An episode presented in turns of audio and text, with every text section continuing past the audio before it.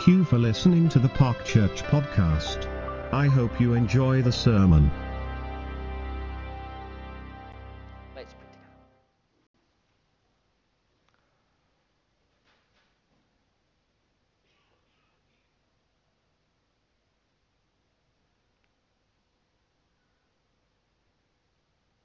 Lord, right at the beginning, we were reminded that we were invited, indeed called, to praise you, to acknowledge you as our God and as the God and Father of our Lord Jesus Christ, the God who in Christ has called us to himself. And we offer you our worship. For we readily recognize that, call depends not on our goodness and our status, our position, our wealth, or want, but upon your grace and mercy, your sovereign grace and mercy in Jesus Christ. And so, with humility, but with thanksgiving, we gather before you now. And we ask, O Holy Spirit, that as we turn to read a bit more of your word, and we thank you for the way in which already we've been helped to engage with it, for Karen and for the young folk and that time together learning. So as we go a wee bit more into that, we do pray that you would give us minds and hearts that are open to hear and to respond to all that you would have us take from you today. We thank you that you're the God who desires to speak to your people. So not only bless our time here, but up and down our land where your word is opened, where servants of your word seek to communicate its truths. Come, O Holy Spirit, and speak to your church in our land this day, we pray, for the glory and honor of Jesus' name. Amen.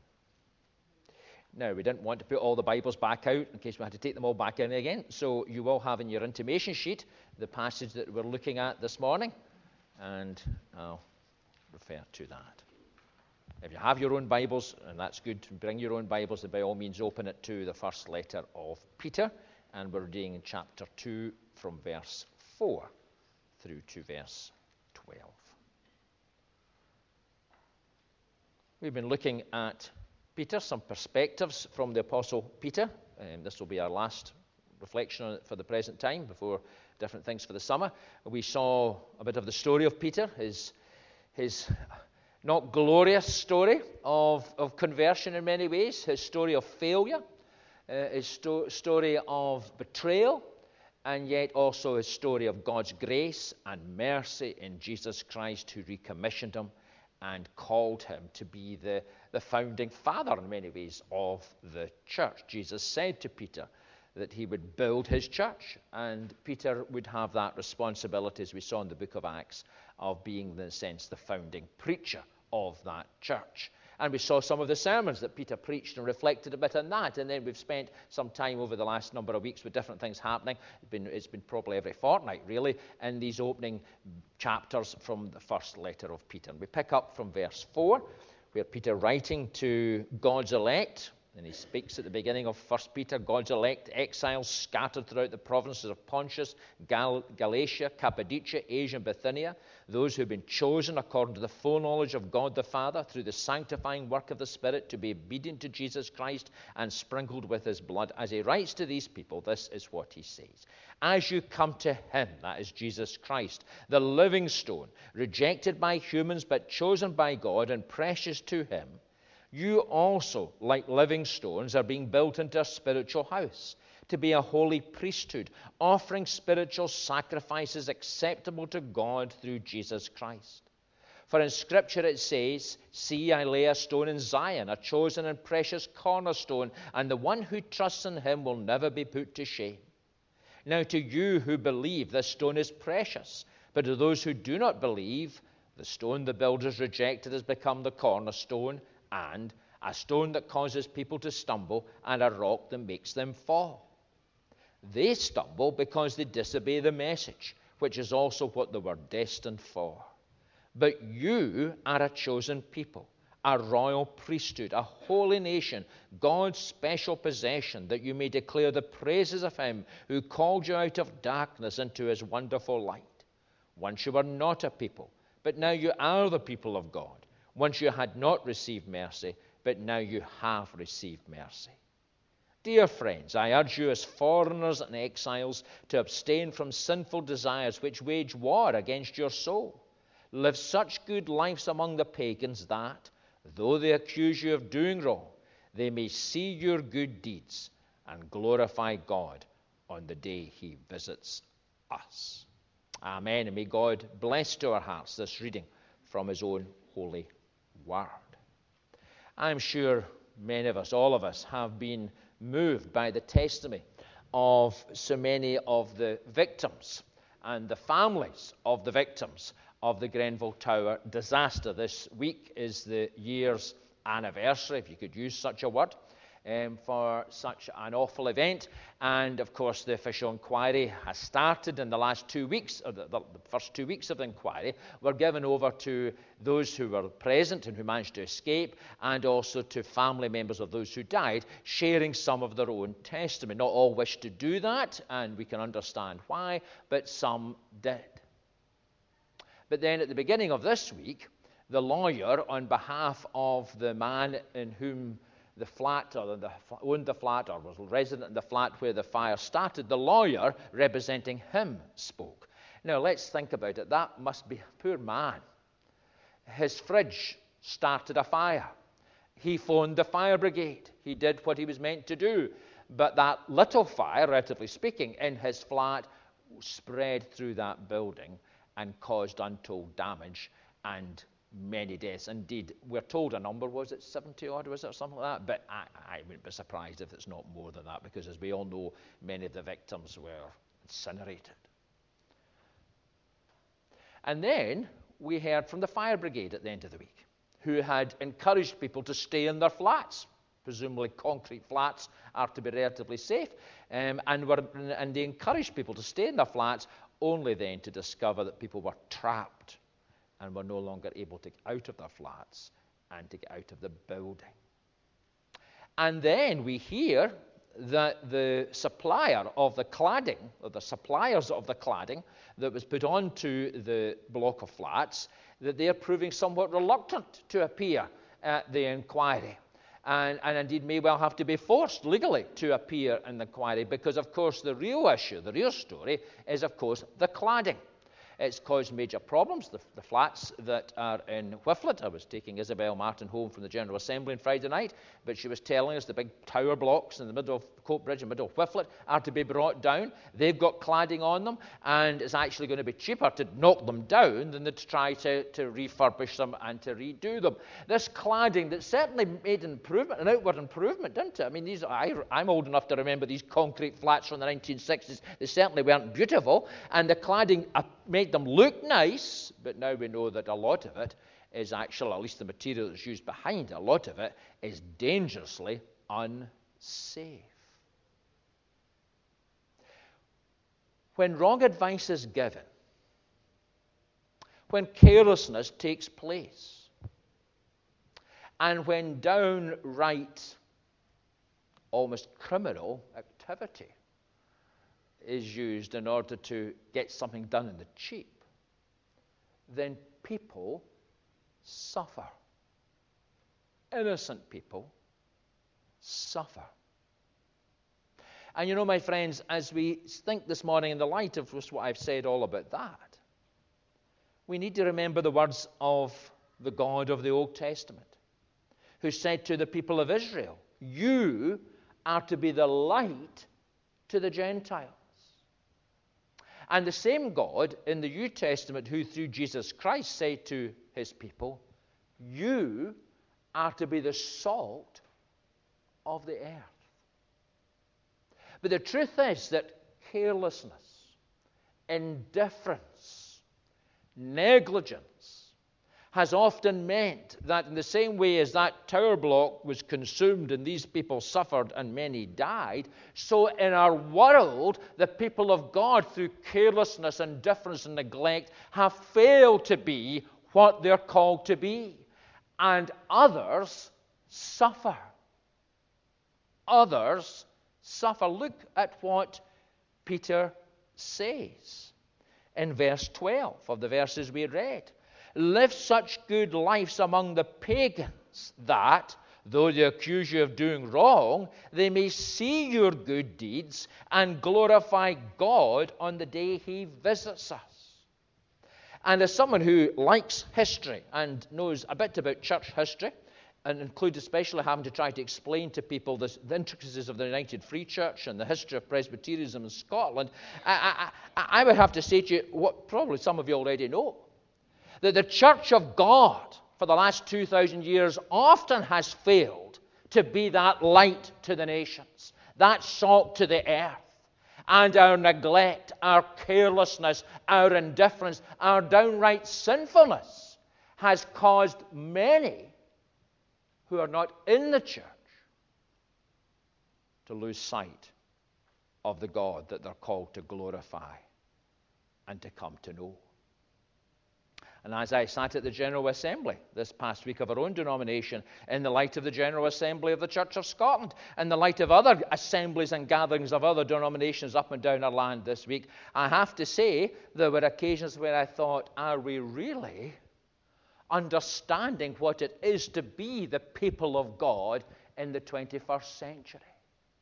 That's why Peter's writing these words to the Christians living in Rome. They're living in a time of great pressure. They're surrounded by a pagan culture. That's a culture that didn't cease to believe in spirits or divine things. They believed in plenty of spirits and divine beings, but they did not acknowledge the God and Father of our Lord Jesus Christ. They lived in a society where power was driving Nero mad where within a few years there was going to be the first widespread persecution of the church. There had been persecution of Christians, we can see that in the book of Acts, but within a few years of this letter being written, in fact, a matter of months probably of this letter being written, Nero is going to launch a major persecution which began in Rome and like flames spread through the Roman Empire, and countless numbers of Christians and others were going to be martyred for the faith. The pressure to conform, the pressure to shut up, the pressure to draw back, the pressure to disappear in a sense into the, the, the, vastness of the empire, not be seen or counted, that was all there. And Peter saying, No. No. Because this is your identity. This is what God has done for you. And this is what it means to be His people. As you come to him, he says in verse 4, the living stone rejected by humans, made chosen by God and precious to him, you also, like living stones, are being built into a spiritual house to be a holy priesthood, offering spiritual sacrifices acceptable to God through Jesus Christ. How we thank God here in this building that we've got good foundations. They're solid foundations of this just as well, because in the past, when we had the floor taken up or the walls taken apart or the roof redone, if the foundations hadn't been solid, if those pillars holding up the balconies weren't rooted down into solid foundations, if those walls weren't solid and, and, and on good foundations, then the whole building would have collapsed. One wonders how a lot of these modern houses made of wood and cladding are going to survive. 150 years? So it meant that Part inside could be torn apart, but the building stood. Interesting enough, in the hall in my predecessor's time, there was a talk of building an extension to that above and building an extra hall because we are limited for hall space. And I believe there was investigations carried out, but we can't do it because the foundations of the hall are not as solid as the foundations of the church. Our people next door, our neighbours, are building an extension. Do You'd think a house in Douglas Gardens would be big enough, but he's building an extension. He's building an extension on top of his garage. He's having to put down steel pillars into the ground in order to hold up because his foundations aren't solid enough. And you see, my friends, the temptation to be negligent, the temptation to be careless, the temptation to be indifferent often comes out of the fact that in the reality our lives don't have secure and strong foundations. So that when the pressures of life, when the upheavals of life, when the traumas of life come along, we find ourselves being moved about. We find ourselves spiritually, emotionally, in other ways, unable to stand and to stand well because our foundations are not solid. Peter's urging these Christians, and God is urging us in the pressures and temptations and trauma, traumas of life to be sure that our foundation is solid. And who is that foundation? That foundation is Jesus Christ, the cornerstone. And we need to come to Him and to be sure that we're rooted, to mix the metaphors, and built upon Him, solidly on Him. Because if not, then very easily we're going to be shifted this way or that way, as Paul says, tossed about by every wind and wave of doctrine. And that's one of the great challenges that faces the Church of Jesus Christ in the 21st century in Britain. The foundations often of many of us are not that solid. I have to say the foundations of many of our younger generation, no disrespect to MD sitting here, are not that solid spiritually. So often our faith is based on how we feel or what God has done tangibly for us, in this or that another circumstance. That's tremendous. But come the day of spiritual drought, come the day of persecution, come the day when the pressures of family, the pressures of work, or yes, bereavement or other things come along, and then we're left and we think, oh, what's happened to us? Whereas, I have to say, many of our older generation certainly bear witness to me of what it, it means to have a life solidly built on the one who is the rock of ages. And notice what Peter says. You're built, your life is to be grounded into that cornerstone so that you're built into a spiritual house or to be a temple of the Spirit, to be a holy priesthood offering spiritual sacrifices acceptable to God through Jesus Christ. Jesus Christ, the cornerstone, the foundation, is to determine who we are. What determines who you are? Karen was obviously thinking about this. Is it what we do? Is it what we have? Is it where we live? Is it this particular aspect of our personality or whatever? All these things have their part. But ultimately, what is to determine the life of a Christian is the relationship with Jesus Christ. The fact that they individually and we corporately are temples of the Holy Spirit. God's seal and stamp of ownership. And as I'm saying these words, I hope they're reminding you of what Paul says in Corinthians or what Paul says in Ephesians. Because, my friends, if they're not, then we're not building a good foundation. Paul says in Corinthians we are to be temples of the Holy Spirit. Paul says in Ephesians that we're not to be tossed about by every wind and wave, but we're to grow up into Him who is the head.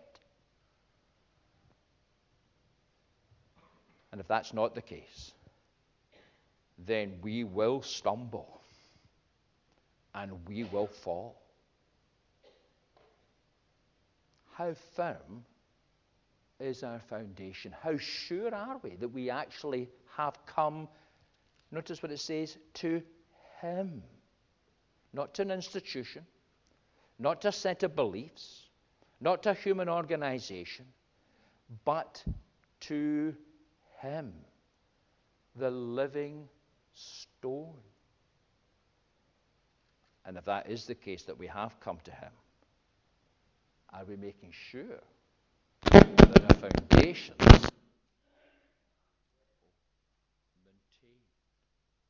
Let's sing together a song. And of course, that cornerstone, uh, the picture is taken from the Old Testament. Really, the building of the temple, the cornerstone was the, the large stone that was set, some of us would regard as the foundation stone, although it, it wouldn't have necessarily inscription on it saying the foundation stone, but it'd be set, and from that, everything else would get its order and direction and pattern. All the other stones would get their order and direction and pattern. And of course, foundations are, you, you, eh, you have to build. The shape of this church mirrors the shape of the foundation. If we were to build out, for instance, the kitchen next door was built out many years ago, but again, I've been reliably informed that, well, let's just say it's not got very strong foundations. The garage at the Manse was added on back in the 1960s. We've had to have it knocked down and rebuilt because it's not the same solid foundation as the house is. We might be tempted to add on but if it's not on the foundations that are meant to be there, it will falter and fail. The foundations give the pattern and purpose to what's built. And Peter says, as you come to him, to that stone that's precious, you're built up into that spiritual temple, that people of God. And he goes on to say in verse 9, For you are a chosen people, a royal priesthood, a holy nation, God's special possession, that you may declare the praises of him who called you out of darkness into his wonderful light. Peter here is drawing on the rich language of the Old Testament. I'm conscious this morning most of us don't have our Bibles, but let me read to you some verses from the Old Testament that Peter here draws richly upon. First of all, from the book of Exodus, as God called his people to himself and he gives to the people of Israel, God speaking through the, the Moses, gives to his people that real sense of who they are to be in Exodus chapter 19. I just want to check my reference here. Exodus chapter 19. And this is what the Lord says. Before he gives the commandments, this is what God says. Although the whole earth is mine, he says in verse 5 of Exodus 19, you will be for me a kingdom of priests and a holy nation. And these are the words you are to speak to the Israelites. You yourselves have seen what I did to Egypt, and how I carried you on eagle's wings and brought you to myself. Now, if you obey me fully and keep my covenant, then out of all the nations you will be my treasured possession. And again, in the book of Deuteronomy, these verses where again God affirms his love of his people, his choice of his people, and the fact that it's out of his grace that his people are brought to himself. In Deuteronomy 7, verse 6, you are to be a people holy to the Lord your God. The Lord your God has chosen you out of all the peoples on the face of the earth to be his people, his treasured possession. The Lord did not set his affection on you and chose you because you were more numerous than other peoples, for you were the fewest of all peoples. But it was because the Lord loved you and kept the oath he swore to your ancestors that he brought you out with a mighty hand and redeemed you from the land of slavery, from the power of Pharaoh, king of Egypt. Know therefore that the Lord your God is God.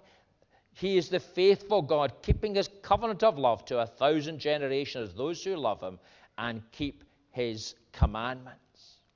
And Peter here, as he's speaking to these Christians who are scattered throughout the Roman Empire, these Christians who are under pressure to conform or deny or to run away, these Christians who themselves are struggling with the battle of the life of faith and the pressures in their own circumstances. He's wanting to remind them that the God of the covenant, the God who in the Old Testament called a people to himself, is the same God, the God and Father of our Lord Jesus Christ, who has called them and us to be his people today.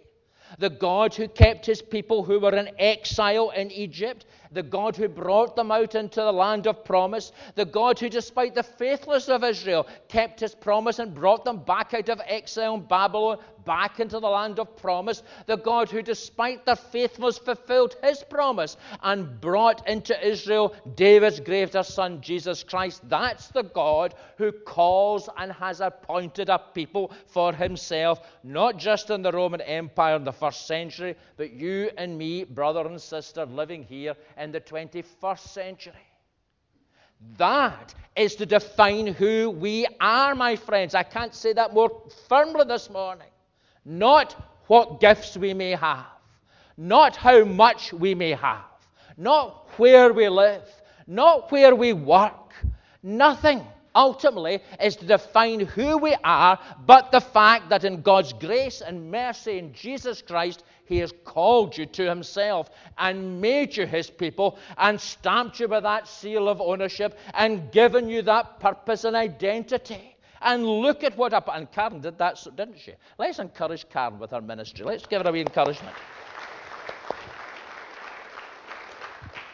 and how good it is that our children the children of believing parents, are being discipled in these truths that that in Jesus Christ is their identity and our identity. My friends, whoever you are this morning, whatever disaster your story of life may be, or however wonderful it may be, there's level ground at the foot of the cross.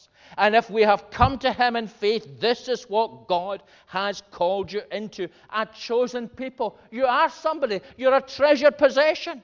Jesus Christ, in a way we can't even begin to imagine on that cross, thought of you. For by His blood you were bought with a price. And through His death and brokenness, you have been brought into fellowship with the Holy God. You're His chosen child, a precious possession. You're a royal priesthood. You have that access to the, the, the creator of heaven and earth. That poor man who's where the flat fire started got his lawyer. He's been victimized. He's had to go into hiding. He's under police protection. He had to get his lawyer to stand and to plead his cause at that court case this past week. My friends, we have one in Jesus Christ who stands and intercedes for us at the Father's right hand. We have access to the throne room of heaven. Not through a priest, not through any human office, but each and every one of us who is a child of God is part of that priesthood of all believers. We have an identity in a divided world, in a Britain, yes, in a, in a church where some of us perhaps are pro Brexit and others of us are anti Brexit, some of us are independents and some of us is no independence, in a, such an increasingly divided and fractured world, our identity is that we are a holy nation. Black, brown, green, whatever. In Jesus Christ, your identity and my identity is we belong to the nation of God's people with King Jesus on the throne.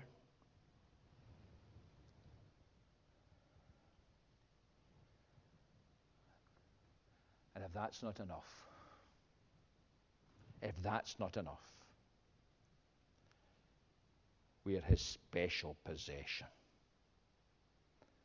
so that we may declare the praises of him who called us out of darkness into his wonderful light. Once you were not a people, but now you are the people of God. Once you had not received mercy, but now you have received mercy. And it's all because of Jesus. That corner stone. Is that your identity this morning? Is that really, and I say this to myself as much to anybody else. Is that really how we understand who we are? Is that how we understand how we are as a fellowship? Yes, is that how the United Free Church or any denomination of Christian churches understand what their calling and purpose is?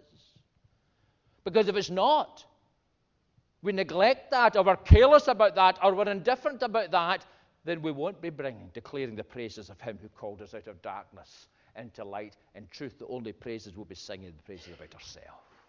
For the only other identity we have apart from Christ is me or you or who we are as fallen human beings. Let's sing together again a song of worship. Come and praise Him, royal priesthood. Come and worship, holy nation. Worship Jesus, our Redeemer. He is precious, King of glory. We'll sing it through three times together as we stand. On the television and the media, where we heard what? What did we hear? A dramatic rise in sexually transmitted diseases.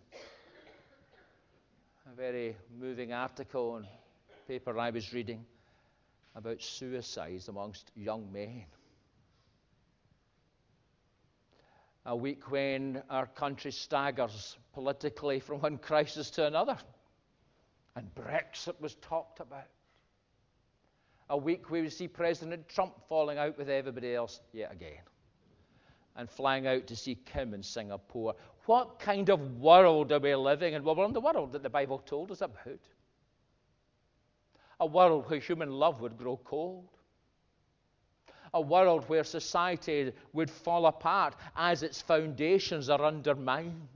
In our so called Christian Britain, there are those who set an agenda very clearly to undermine those found. Are there not?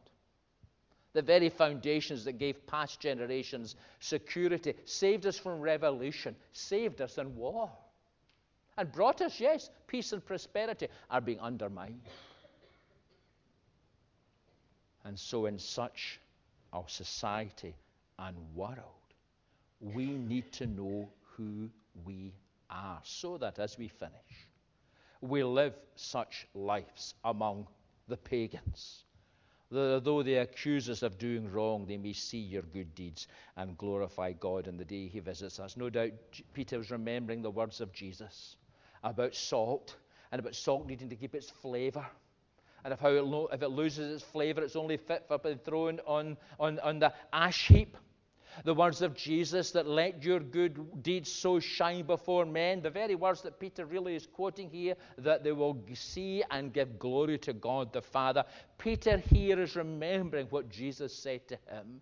Peter here is remembering how he had failed and how he had struggled and how he had often got it wrong, but how in his life God's call, God's choice, God's election, God's mercy, God's grace, and God's love had been sufficient. And now he's saying to these believers, as Peter himself nears the end of his life, these great precious things that God has done in Christ can keep you and will keep you to live such good lives that others will see Jesus in you and give glory to God the Father when He comes again. And everything we do, we live in the light of Come, Lord Jesus.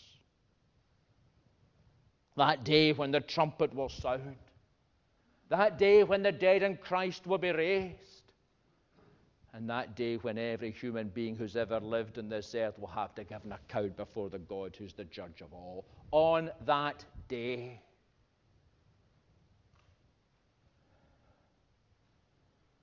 will there be those who will glorify God because they saw in me or saw in you the Jesus that they now put their trust in?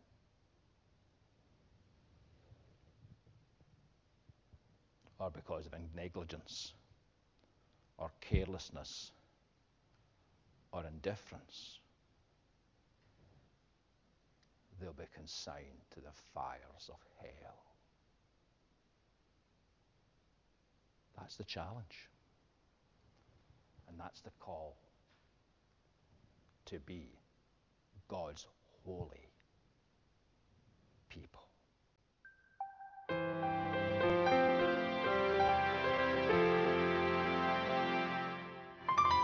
Thank you for listening to the Park Church podcast. I hope you enjoy the sermon.